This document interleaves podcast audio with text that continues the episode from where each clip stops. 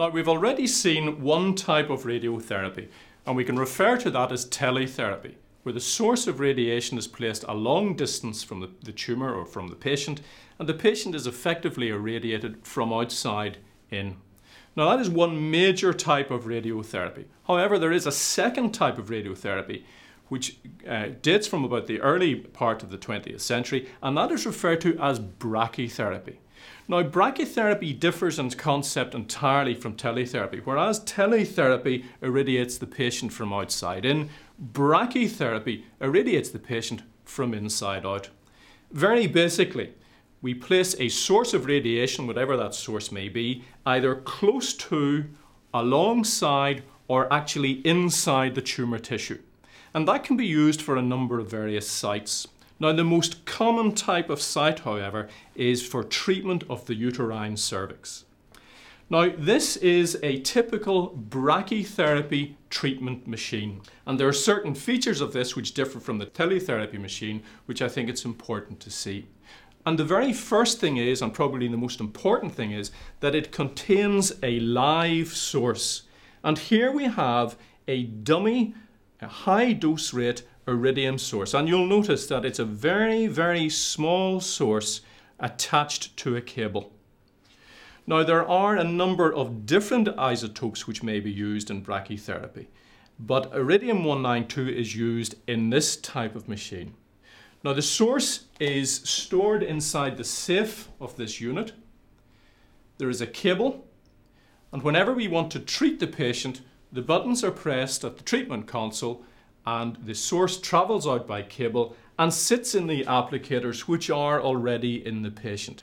Now this, as I say, is a gynae setup for treatment of gynecological cancers and this particular uh, set of applicators is used to treat the, the, uterine cervix, which is by far the most common application of brachytherapy. However, there are variations to this. Some of these applicators have extra shielding in certain parts to protect vital organs.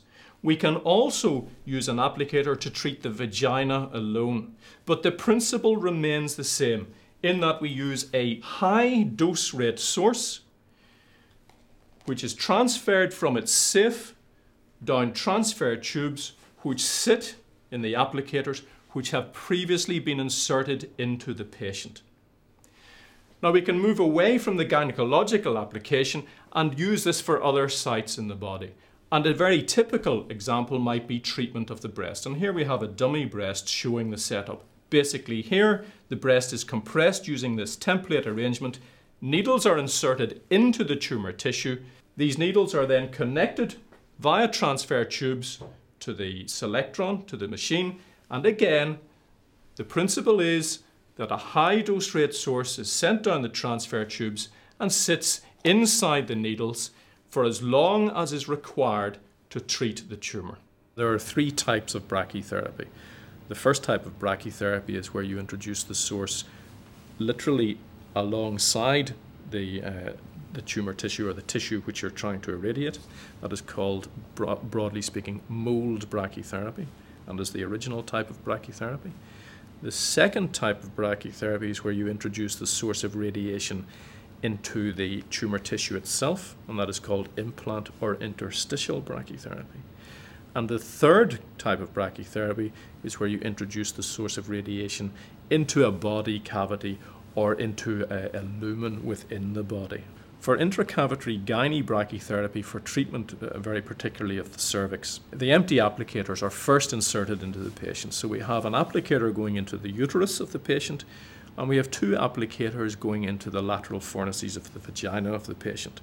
Now, the applicators themselves are hollow, non radioactive tubes, and once they're deemed to be in a satisfactory position, then we can introduce the live source of radiation. Okay, nice and still there. What we have to do now is just connect everything up to this machine. So the applicators are first inserted into the patient. The patient is taken into the treatment room and connected up to the brachytherapy unit by the use of transfer tubes.